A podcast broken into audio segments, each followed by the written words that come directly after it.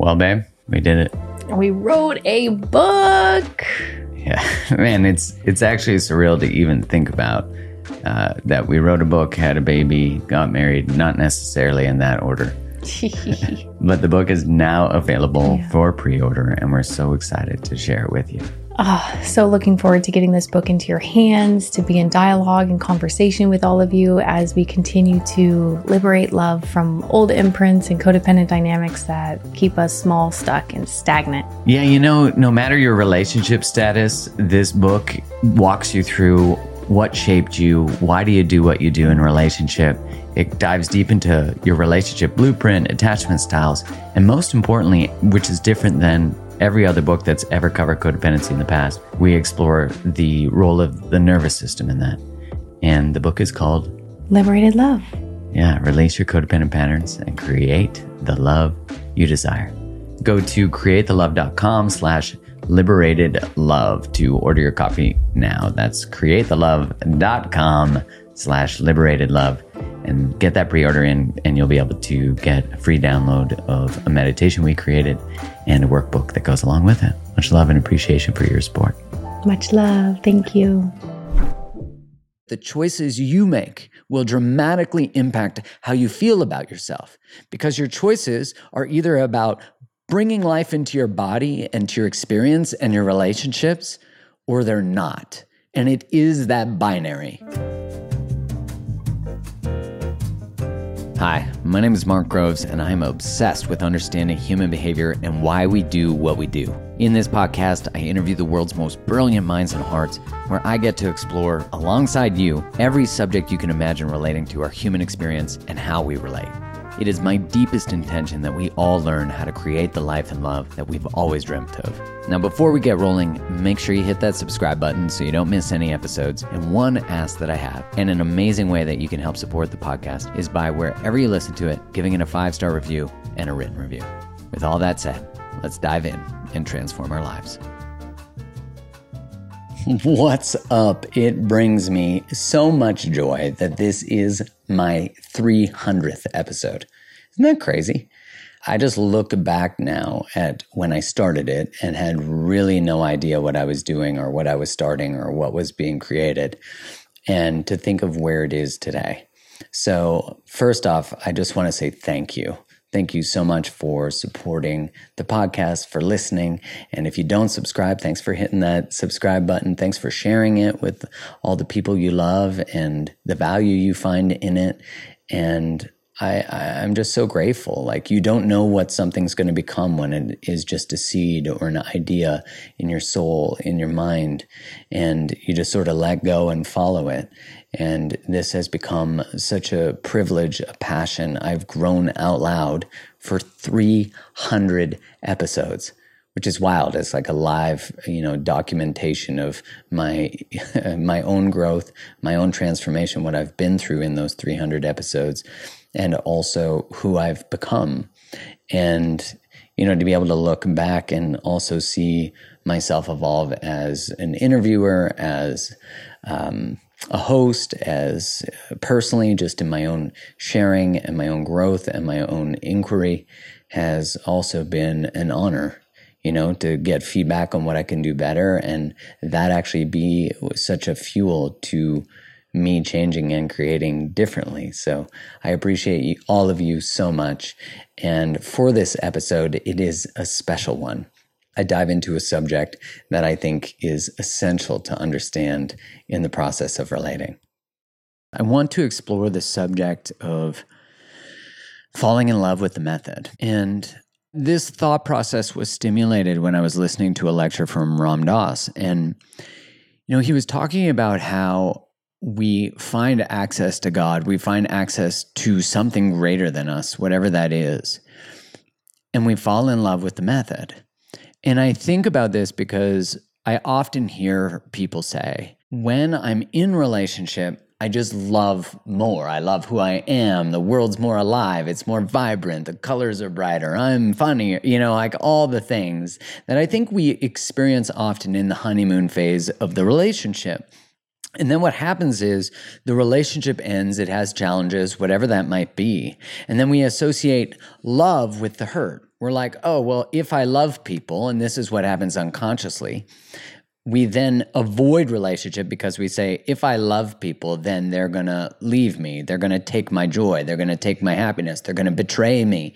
They're going you know xyz i'm going to lose myself. And i often have people finish that sentence. When i love people they. When i let people love me they. When i love people i. Those are all ways that you can unconsciously when you finish those sentences you can unconsciously be avoiding connection and relationship and opening. You can run from love that wants to love you, from connection that wants to be with you, for, even from your joy, from your possibility. You're like, I tried that thing, I failed. So I can't try things because then I fail and then I'm going to experience pain, but not realizing that when you stop trying to do things, the pain is relived because the pain is the thing that's constantly activated because it's not allowing you to do the thing. So you're not avoiding the pain, you're living in the pain. So if heartbreak was something you experienced or betrayal, when you stop opening because of that, you actually keep giving power to the experience, to the wound. So I'm listening to this lecture from Ram Dass, and he's talking about falling in love with the method. And so let's take, for example, that you experience love with another, and all of a sudden you're like, holy shit, love is activated in me. It's activated because I'm in love with you. It's just like if you meditate, all of a sudden you find peace and calm, and you find vibrancy, you find vitality, you start moving your body, you start exercising, and you start to really fall in love with the sort of vibrational experience. And I don't mean that spiritually or metaphysically, but like the actual experience of making choices and being alive, right? Like, when someone says to me, like, I have a broken heart, to me, to never love again is to have a broken heart. To have a heart that's in pain is not broken, it's working. You know, it, it operates under this misconception that pain means something's wrong, which to be alive to this world is to experience suffering and you know i've been thinking a lot about like our experience. We we have all these ways that we try to mitigate or avoid our relationship to death not realizing that death is always there. And that's actually the liberating experience of being with the reality you're going to die. All of a sudden if you can just say that's going to happen. I'm going to fucking do this life I shared recently on my Substack a quote for, that my friend Kristen Hallett shared at a speech she did, at a talk she did. And she works with people in their relationship to death as they're potentially leaving this planet, but even as they want to embrace their life now. And the quote was, When death finds you, may it find you alive. It's an African proverb. And it's like, think about that. Think about like if death found you in this moment, would you be alive? Would you be embracing everything that you could be? Would you be stepping into everything that's possible? Would you have regrets that you didn't do it all? That you didn't love it all, that you didn't try it all, that you didn't finally claim your relationship to your body, to nutrition, to health, to vitality, to vibrancy, to relationship, repair with people that you've had hurts and fractures, maybe ones that you've caused. We spend so much of our life wanting someone to apologize to us, but we don't often be the person who apologizes. If you haven't heard me talk about Cozy Earth sheets before, let me tell you, I'm about to introduce you to the greatest sheets you will ever have touch your body. Anytime someone comes to our house and stays in our guest room, they always want to know what is the bed situation? What are the sheets that we have? Their sheets, their comforters, their duvets, everything is magic. Their bedding is naturally breathable, it's temperature regulating, it's so damn soft. It's ethically sourced viscose from bamboo. It's incredible. And the brand was featured on Oprah's favorite things things. But before that, it was featured on Mark's favorite things. Like I discovered this brand years ago before I ever even chatted with them about being a sponsor for the podcast. And because I love their product so much, I asked for an exclusive offer for you, and you get 40% off site wide. And now they have pajamas, they have like loungewear. So not only do you get to wrap yourself in the experience of the sheets as clothing, but you then get to get into the bed in that. So you're like double wrapped. And so all you got to do to save 40% off site wide is use the code GROVES at checkout. So just my last name, G R O V E S. So go to cozyearth.com C O Z Y E A R T H dot com, and use the code GROVES, and you get 40% off all their products. So I say all of that to come back to this idea that we fall in love with the method. We think that the gateway to what we felt is the other person, is the technique. But all the technique and all the other person did was open something that's already within you.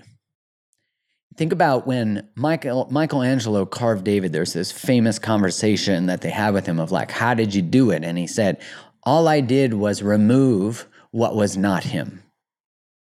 I think about this as the process of listen, relationships are gonna wake you up to your shit. They're gonna trigger you, they're gonna uh, invite you to heal, to repair, to become.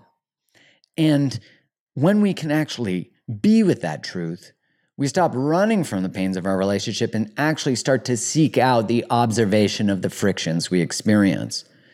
And that's a whole different way of relating. You know, it's like instead of running away from the things that hurt us, we run towards what opens us. And it's a painful experience to stop running from your pain and just stop. Just all of a sudden stop and when you think about that dynamic of anxious avoidant attachment style, like even you don't even need that language. It could be the runner and the and the chaser, right? One person's running from love and the other person's chasing love. It's like if both of those people just stopped moving and were just with each other, themselves, and the space between them, that is ultimately two individuals cultivating a sacred space between one another.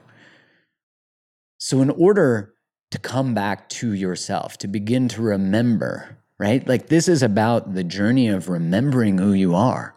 And the thing that opens through relating, through love, through meditation, through cold plunging, through potentially LSD, mushrooms, whatever it is, is this connection to yourself, is the unlayering of all the masks and things you were taught to be, even your personality, right? That stuff starts to fall away.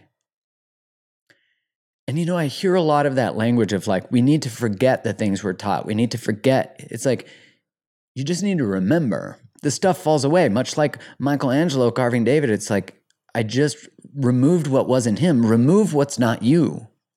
And to get back into connection with what that is, is you found this method, this method opened you up, and you think that the method is the only way to be open. But you can always be open. You can always be vital. You can always experience love. And that is the process of making your way through the world with unconditional love, which, again, I always have to reiterate does not mean unconditional tolerance. To be in a powerful relationship is to have boundaries around how you want to relate. To do that without boundaries is not love. To not stand for what you need and what you want is not love. To be in toxic patterns with another, with ourselves, is not love. It's running from it. It's running from the openness. It's running from what will it mean if I have boundaries? What will it mean if this relationship ends? What will it mean if it deepens? We don't often think about that. We think we're often running from pain, but sometimes we're running from depth. We're running from possibility. We're running from the thing that we're most afraid of because our pain lives there. We're like, man, if I go deeper in relationship, the template I have is I loved my mom unconditionally. I was born into this earth looking in her eyes. She let me down, or my dad let me down, or maybe I was adopted and everyone let me down. And that story at some point has to be the origin of your birth in terms of your spiritual awakening, into your opening. If we let what we've been through in our lives run our lives, it's still with us. We can't let it go. And so use the methods. Find the methods that bring you alive. Find the methods that have you connected to love. Go for a walk barefoot in the forest. Feel what that feels like. Take a look at a vista. Look at the ocean. Look at a lake. Put your feet in a river. Hug another. Make sweet love. Play. Go out and play. Be reminded what it means to be in joy, what it means to be in vitality, what it means to be in this life. Your body is a vehicle. Embrace that vehicle. Treat it as sacred. Nourish it. But not just from the place of food, although that's so incredibly important, but how you move it and where you put it. The circumstances, the environments, the conversations, the music, the movies, they all impact us. And uh, man, I hated that truth because I remember I was I was listening to some music and guys like, man, I don't like the lyrics of that music. And the more I sit with the truth of like what you expose yourself to energetically, I'm like, ah, oh, that's really true. I remember watching this video on YouTube where there is like a a tuning fork at I think 452 and they rang one at 5 something and this tuning fork didn't move. And then they rang the 452 and the other one moved. And I'm like, isn't that so true? If we operate at a frequency of unconditional love, which means like fierce love, which means I'm not I'm not addicted to the method. I am the fucking method. Right? Like we spend so much time seeking trying to figure out how to hack our algorithm. Just become an algorithm. Become the truth. And really ultimately what humans crave is to be with each other in reality in truth. I love you. I miss you. This is hard. We're not having the conversations I really want to have and that's on me too. Or hey, we're kind of in a rut. Or hey, I'm scared of what this might lead to. Or hey, I'm I really need to repair some things that I haven't repaired. See how all of that is so connective? Your worth is, is not determined by your relational outcomes. It's not. It's totally decoupled from your relationship outcomes. Your worth just is. However, I will say that the choices you make will dramatically impact how you feel about yourself because your choices are either about bringing life into your body and to your experience and your relationships, or they're not. And it is that binary. We can just sense in our bodies if a choice we're making is harmful or expansive. So, two takeaway messages from this, although you might get more, but two I want to be explicit about. One is look where you're in love with the method, where you're just addicted to the method, because your method has to die. It has to fall apart. It has to, you have to let it go so you can be with what it's activated. So you could see it's always activated. The opening's always there. And the second thing is get your life in alignment. Have your choices be about bringing vitality to your body, to your soul, to your heart. You know, we have so many moments that we look back on our lives and we go, that was the moment everything changed. And my invitation to you is to make this the moment everything changed. That it is a defining moment in your life that you're like, I can see this very clear delineation of where I chose life, of where I chose possibility, of where I chose myself, of where I decided that I'm in charge of what I'm going to accept and what I'm going to become. Stand in that. That's love. That's creation. That's possibility. Let's do this.